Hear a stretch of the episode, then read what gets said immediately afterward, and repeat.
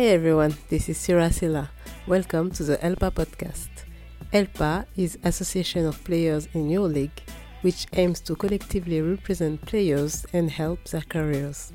We will be bringing you conversations with current and former EuroLeague players and other personalities from the world of basketball. Our guests will talk about their journeys, on and off the court stories, and look deeper into what it means to be a vital part of basketball industry.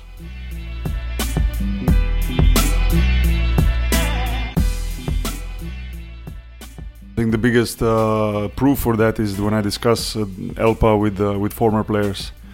Who every single one, from EuroLeague legends to the guys that maybe played only one year league in one year in EuroLeague, they all tell me that they wish they had something Yeah. like ELPA, and this is the biggest proof for me that we are doing something that older players understand better than younger players, of Mhm. course. Uh, but as the time goes on, uh, it's our focus also to educate younger players uh, about the need to be a uh, to have a strong association that, that helps the, the helps their careers.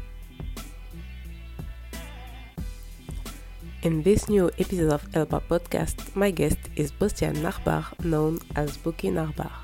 Former NBA and EuroLeague player, Buki is now the managing director of ELPA. He's the one who started the whole thing since day one. With Buki, we talked about how he ended up at this position, creating the EuroLeague Players Association after his great career. He gave us a tour of recent improvements and explained the process of negotiation with the EuroLeague. Oh, hi, Bucky. You used to play basketball at the highest level. You played in EuroLeague and also in the NBA. Can you can you tell us more about your journey? Uh, yeah, hi. Uh, sure. Um, you know, started in Slovenia. Um, you know, was was coming from a small town, but I had a lot of support from my from from my family, and uh, uh, was was uh, lucky enough to quickly move to some bigger teams. Um, you know, once I turned 19, uh, I started playing for Italian team uh, Benetton Treviso, which was one of the biggest European teams in that time. Um, you know, worked with Maurizio Gherardini and, and Mike D'Antoni uh, as a coach, and then uh, you know got drafted. Spent six years in the NBA uh, with the Rockets, Hornets, and the Nets, which was an amazing experience and a dream come true for me. And then returned back to Europe and uh, um, played many more years in EuroLeague. So. Um, very happy with my career and had a chance to live in some amazing cities. Uh, played with and against some some incredible uh, players, including Hall of Famers. Uh, but most importantly, made made a lot of friends in different countries, which is I would think the most valuable thing at the end. Mhm. And now you're in charge of the EuroLeague Players Association. How did you end up at this position? Um, it was uh, very spontaneous and, and unexpected. Even though as a player, I always felt that this is something that needs to needs to happen and needs to get established in Europe. Um, you know, I, I got in touch with EuroLeague uh, shortly after my playing career, and we started discussing uh, the need for the for the association. Um, you know, I started traveling uh, my first year by myself around Europe and Mm. talking to players, which was a little bit awkward for me to go into locker rooms of of so many of my opponents from my time as a player, but really discussing some of the issues that the players are facing and collecting ideas. And uh, one thing was obvious that the motivation to have an association was very high from the players, Mm-hmm. but the knowledge on on how to do this was not there. So it was really up to, to me and my team to to get those answers, and uh, Yeah. I feel very privileged, and uh, you know I feel big uh, responsibility to be appointed as a managing director. So when you were playing, do you think that an association could have changed things for you? without without any question. I'm sure that uh, my generation or or the little bit older generation of players could could have some of those, and I'm not proud to say this, but some of those horror stories that that happened to us, whether it was Mm. the way players are treated, uh, the way players would get fined for some nonsense, the way um, you know would, we would we would get um, treated with certain injuries and recovering from injuries, Yeah. and so on and so on. So um, myself and many many others always felt that the players need to step up to to raise those standards for themselves, and this is what we're trying to do. Um, obviously, from a standpoint that we believe that if those standards get raised, not just the players would benefit, Mm. the whole European basketball will benefit. You know, including the fans and the and the clubs and uh, everybody involved. Yeah. So like you said, two years ago, you started traveling to meet teams. What were you discussing with them, with the players? Um, the the list of topics was was uh, was very long. Um, mostly was it was most important thing was how to establish something that would have an impact on such a strong league as EuroLeague. Um, and this was something where we obviously needed to rely on on on you know people that know more than us, mostly lawyers mm. and people who are dealing with with those things, yeah. and that that helped us. Uh, but then we we started discussing some of the most more. Uh, things that happen, let's say, on and off the court for a basketball player. You know how to deal with with late payments and how to deal with certain injuries and and uh, you know how to uh, you know impact the league that to to adjust the the schedule or the practice times and all this stuff because mm. previously there were simple no rules um, you know for the players and the players uh, uh, you know signed the contract and basically had um, you know no say in, in how yeah. they were treated on and off the court so uh, this is where we started and this is where we are changing things step by step and how did the players react to this all new thing did they embrace it um, many, I would say, the majority of the players did. There, there were some players that were um, skeptic at the beginning. Not that they didn't want an association like this, but they didn't know if and how the players could uh, get strong enough to have a voice to mm-hmm. to start changing things. Um, and I'm proud to say that we have we have luckily changed a lot of those play- players' opinions yeah. because we did that. So um, it's not always a pleasant conversation, um, but it's it's I try to be as honest uh, as possible and give players facts that that I know that that I believe in, and then always players decide which direction they want to go into. And what about the clubs? How did they how did they see you? Um, depending, we have some uh, clubs and some management of those clubs that are understandable and uh, and uh, they they know that we are trying to not just help players but trying to help the product as a whole mm-hmm. uh, as well. And there are some others who are uh, probably not too happy that we are existing yeah. because they see us as threat. They see us as somebody that is trying to, to change some things that they don't necessarily agree with. Um, but you know, I believe that ELPA is here and is here to stay. And uh, the sooner we start cooperating, the better.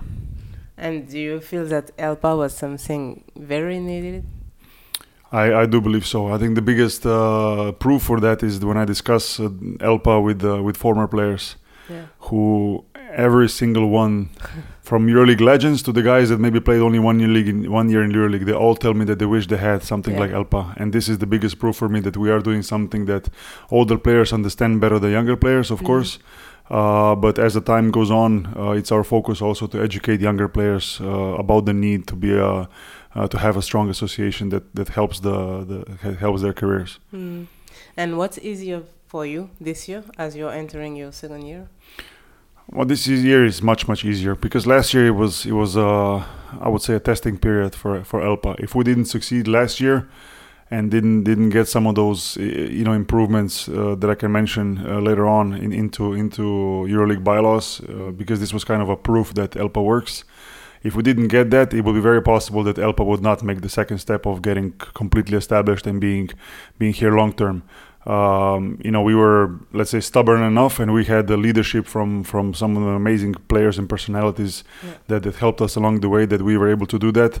Uh, but it but it hasn't been easy uh, last year. But this year it's it's it's a different picture. You know, the players are are joining in in, in huge numbers, and uh, for us this is this is very important, and also it makes us very happy because it, it it really is obvious that all the work we've done last year and all the travel and all the meetings and and all the tough negotiations that they were not for nothing. Yes. Yeah.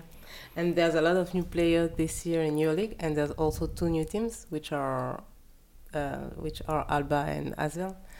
How did it go with them? Uh, Zenit also. Uh, I should I should put into the question. Yeah, I mean, uh, Alba was was was was a part of of, of EuroLeague before, and Asvel, I believe, also in the in the past. So uh, those but those things are returning now to those teams are returning now to EuroLeague. But for them, it's the first time to be a part of ELPA. So it's up to us to to to present ourselves to those players to to show them the reason why it's important to have this association. Mm-hmm but most importantly to make them feel at home when it comes to association to make them feel as a part of this big group and big family this is something yeah. i believe in that the players need to start communicating better when they see each other at games and at practices and um, you know before after practice before the game yeah um, there was there has always been some kind of a disconnect from a player from that plays in Russia and the player that, for example, plays in, in Spain or Italy, and, and players need to start connecting more. Yeah. And I can I can I can say that I've seen I'm seeing this shift now uh, in the last year or last two years because the players are becoming like a one big family, and Yeah. we are talking here about the elite players in Europe, and, and they should have a special treatment. So you had major improvements in only one year. Which one has the biggest impact on the players, do you think?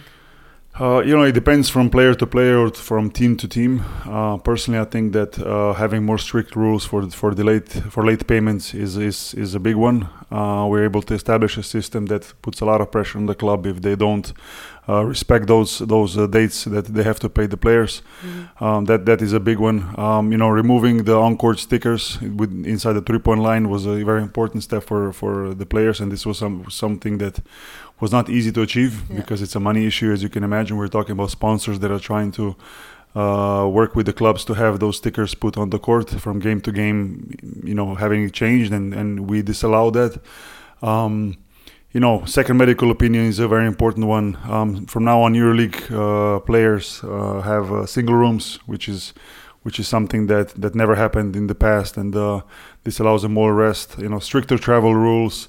Uh, the, li- the list is long, but I think that every everything that we negotiated and we, we put into EuroLeague bylaws as an improvement is something that, that players can benefit. In some Mhm. teams, from all the changes. In some teams, you know, a few because Okay. they had some before. But the most important thing is that we are raising raising those standards, and that uh, my goal is that the, whenever a player plays in one team, whether it's in Spain or Turkey, or whatever, and then change teams, that the same standards apply Mm. so the, the teams or the so the players don't get uh, through this shocking period of being a new country, a new team, because the club operates differently. It's my goal to have all the clubs operate the same way.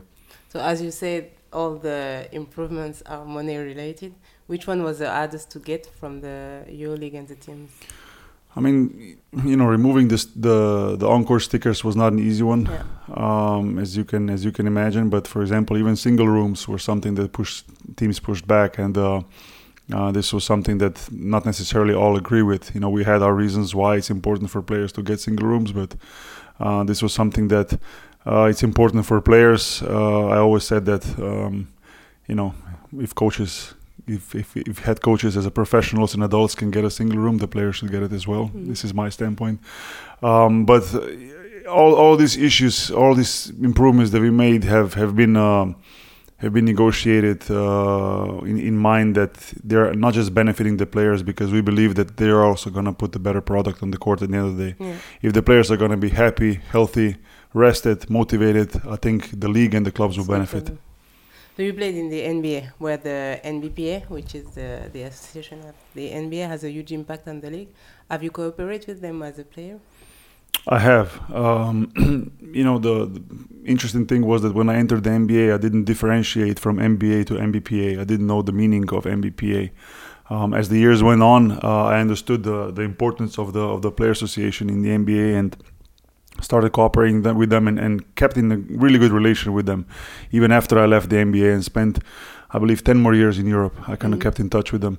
So I, I could not be happier with, with how they have uh, supported us, especially last year with with the, you know establishing ELPA and uh, all the legal and organizational advice we got from them. Yeah. Uh, Michelle Roberts has been incredible, uh, and her staff they've been so With the so helpful.